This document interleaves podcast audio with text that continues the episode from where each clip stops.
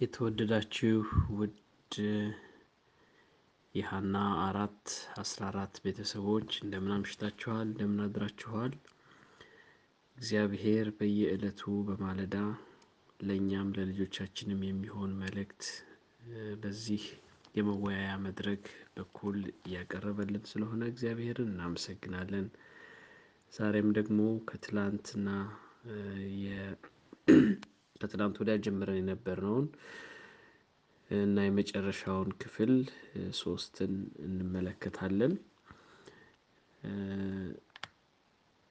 ቤተሰብን ማክበርን እና መታዘዝን ከህፃንነታቸው ጀምሮ ማስተማር በሚል ርዕስ የጀመርነውን ምዕራፍ አስራ አንድን ዛሬ የመጨረሻውን ክፍል እናያለን። ወደ ዛሬው የመጽሐፍ ቅዱስ ጥናታችን ወይም ወደ ዛሬው ክፍላችን ከመሄዳችን በፊት አጭር ጸሎት እናድርግ እግዚአብሔር እንዲያስተምረን። እግዚአብሔር አባታችንና አምላካችን እናመሰግንሃለን ማለዳ ማለዳ ያንተ ምህረትና ቸርነት ለእያንዳንዳችን በያለንበት አዲስ ስለሆነ እለት እለት አዲስ እድልን ስለምትሰጠን እለት እለት ደግሞ ወደ አንተ የምንቀርብበትን መንገድ ስለምታመቻችልን እጅግ አድርገን እናመሰግንሃለን። ምህረትህና ቸርነትህ ሁሌ ስለሚከልሉን እጅግ አድርገን እናመሰግንሃለን። በዚህ ጠዋት ደግሞ በተለየ መንገድ በልጆች አስተዳደግ ዙሪያ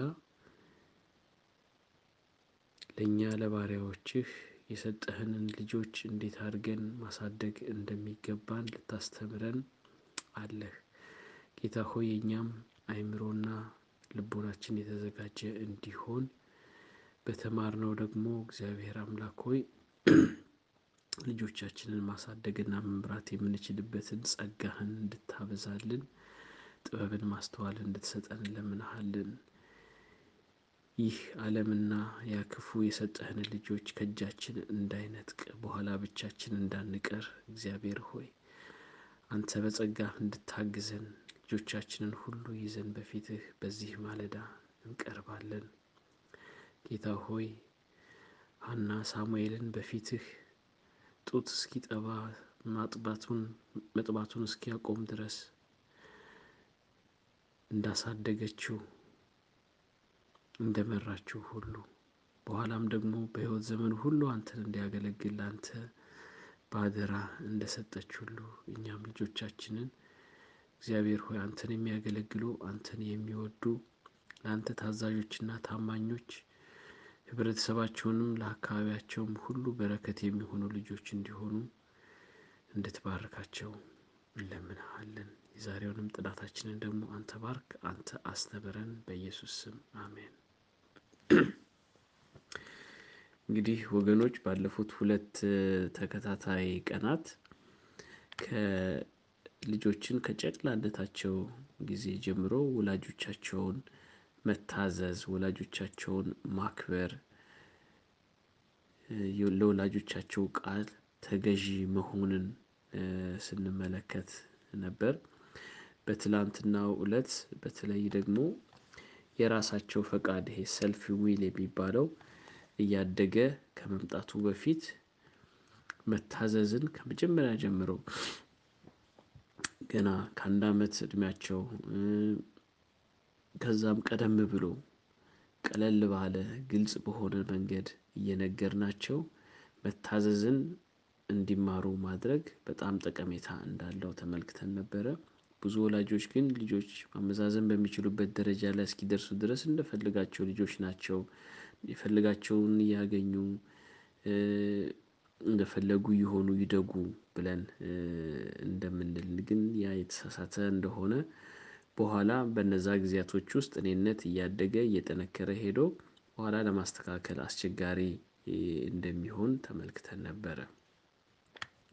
በዛ ውስጥ ትላንት አንድ ነገር ሳልጠቅስ ያለፍኩት አንድ ነጥብ አለ በጣም ጠንከር ተብሎ የተጻፈ ምን ይላል? አንድ እናት በምንም አይነት መንገድ በልጇ ግፊት ማድረግ የማይገባትን ነገር እንድታደርግ ልትፈቅድለት አይገባም ይላል። ብዙ ጊዜ ማድረግ እንደማይገባን እያወቅን ነገር ግን ልጁ ወይንም ህፃኑ አስገድዶን የምናደርግ ብዙዎች አለን። ትንሽ ሲያለቅስ በቃ ስጡት ያለቅሳል እንላለን። ማድረግ የማይገባንን ነገር እና ይሄ ሁኔታ እንዲፈጸም እናት ወይም አባት መፍቀድ የለባቸውም ያ ነገር የማይስፈልገው ከሆነ የማይጠቅመው ከሆነ መደረግ ከሌለበት ልጁ ሊያለቅስ ይችላል። ግን በአቋማችን መጽናት አለብን።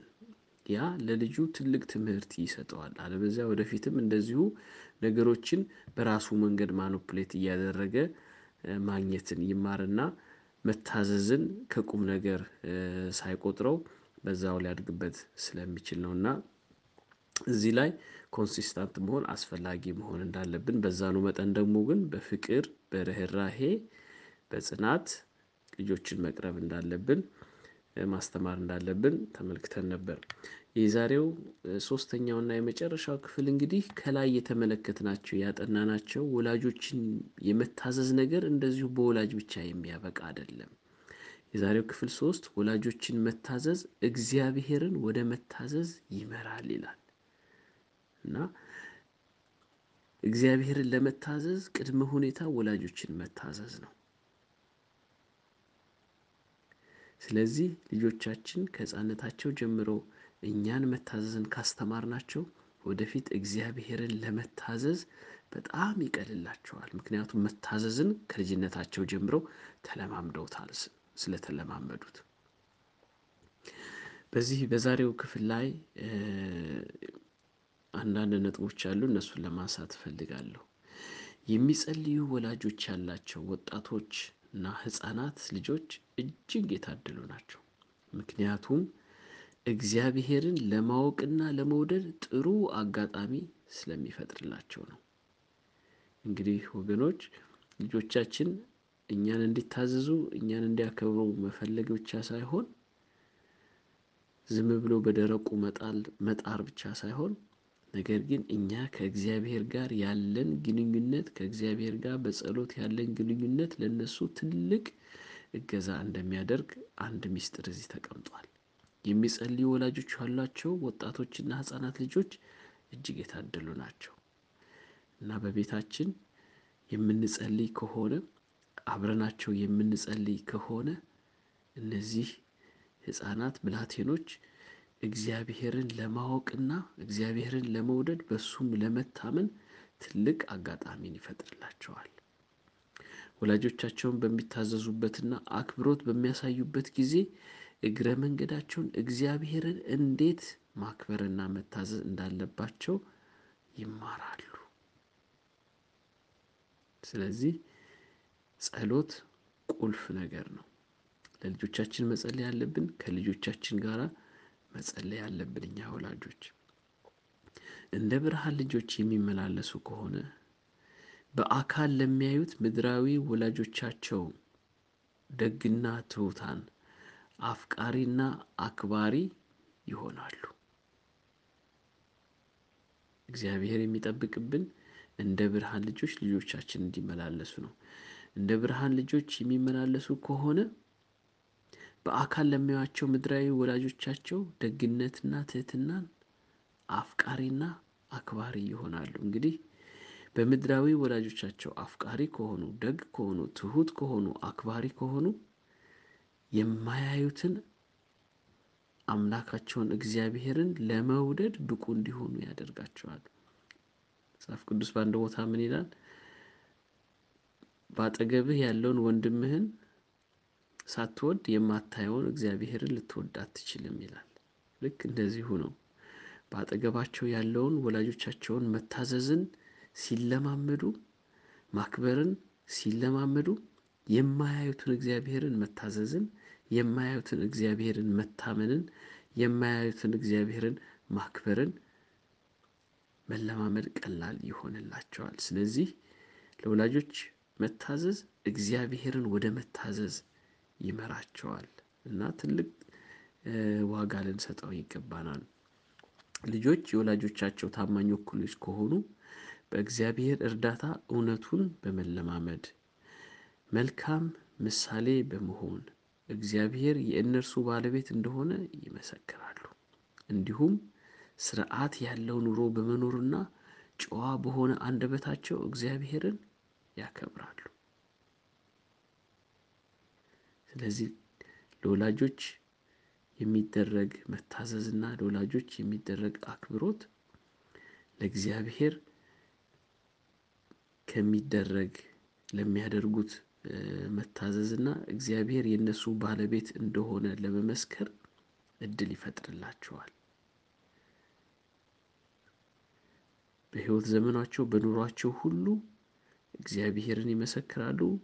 በአንደበታቸውም ጭምር እግዚአብሔርን ያከብራሉ። እንግዲህ ይህ ወላጆቻቸውን መታዘዝ እና እግዚአብሔርን መታዘዝ ደግሞ ከፍ ወዳለ ደረጃ ይመራቸዋል ለዛ ያበቃቸዋል። የመጨረሻው ነጥብ ምንድነው የሚለው?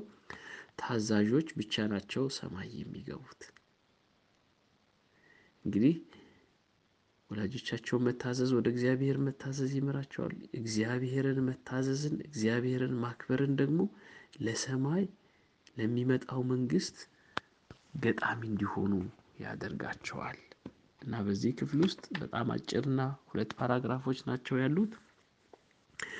ወላጆችና አስተማሪዎች በልጆች አእምሮ ውስጥ እግዚአብሔር አሁን በሚኖሩት ኑሮ ወደፊት እርሱን በመውደድ የሚታዘዙ መሆኑንና አለመሆኑን እየመዘናቸው እንደሆነ ዘወትር እንዲያስቡ ልታደርጓቸው ይገባል።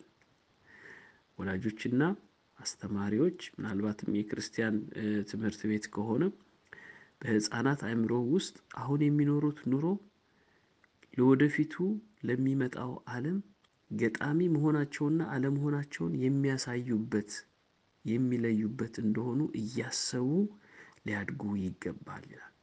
ምክንያቱም በዚህ ምድር ለእርሱ ታዛዥ ያልሆኑ ልጆች በዘላለማዊው አለም ወይም በሚመጣው መንግስት ታዛዥ ሊሆኑ አይችሉም። እና ሰማይ ለሚታዘዙ ሰዎች ነው በሯን ክፍት የምታደርገው።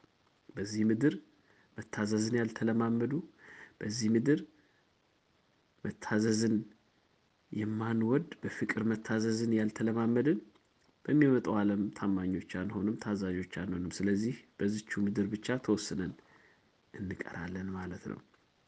ወላጆችም ይሁኑ ልጆች በሰማይ ቤት እንኳን ደህና መጣችሁ ከተባሉ አሁን በሚኖሩት ህይወት የእግዚአብሔርን ትእዛዝ መታዘዝን ተለማምደዋል ማለት ነው። ስለዚህ ሰማይ የምንናፍቅ ወገኖች ግባችን ሰማይ ነው። መጻተኞችና ተጓዦች ነን። ስለዚህ በዚች ባለችን አጭር የህይወት ጉዞ ውስጥ የመናኝ ጉዞ ውስጥ ለእግዚአብሔር እየታዘዝን ልጆቻችንም ለእኛም ለእግዚአብሔርን እየታዘዙ እየተለማመዱ እየተማሩ የሚመጣውን ህይወት በዚሁ እየተለማመዱ እኛም እየተለማመድን ልንቀጥል ይገባናል። እንግዲህ የዛሬው እና አጠቃላይ የዚህ የሶስት ቀን ተከታታይ ትምህርታችን ልጆችን ከህፃንነት ጀምሮ ለወላጆች መታዘዝን በማስተማር እንደዚሁም ከዛም ደግሞ እግዚአብሔርን በመውደድ መታዘዝን በማስተማር ለሰማይ በቂና ገጣሚ የሆኑ ልጆችን ማፍራት እንደሆነ ተመልክተናል። እና ይሄን ሳነብ ወደ አእምሮዬ የመጣው አንድ በመጽሐፍ ቅዱስ ውስጥ ያለ ታሪክ አለ። እንግዲህ ለዚህ ጥናት መነሻ ሆኖ የተሰየመው ሃና አራት አስራ አራት ነው። እና ሃና ምናልባትም የሳሙኤል እናት እንደሆነች አስባለሁ። ከዛ በኋላ ከሃና ጸሎት የተገኘው ሳሙኤል እንዴት አድርጋ እግዚአብሔርን ጡት እስኪተው ድረስ እሷ ጋር አቆይታ ከዛ በኋላ ለእግዚአብሔር እንደሰጠችው አንደኛ ሳሙኤልን በምናነብበት ጊዜ እናገኛለን። እሷ እግዚአብሔርን እንዲያውቅ ለእግዚአብሔር ታማኝ እንዲሆን ምናልባትም እስከ ሶስት እስከ አራት አመት ባለው ጊዜ ውስጥ ሰርታ ይመስለኛል ጸልያ ይሆናል በደንብ መታዘዝን አስተምራ እንደሆነ አስባለሁ አምናለሁ። ከዛ በኋላ በጨቅላነቱ ምናልባት በአራት አመቱ ለኤሊ አስረከበችው። ከዛ እናቱ ባስተማረችው መንገድ ያ ህፃን እግዚአብሔርን እየወደደ እግዚአብሔርን እያከበረ የእግዚአብሔርን ድምጽ እየሰማ አደገ።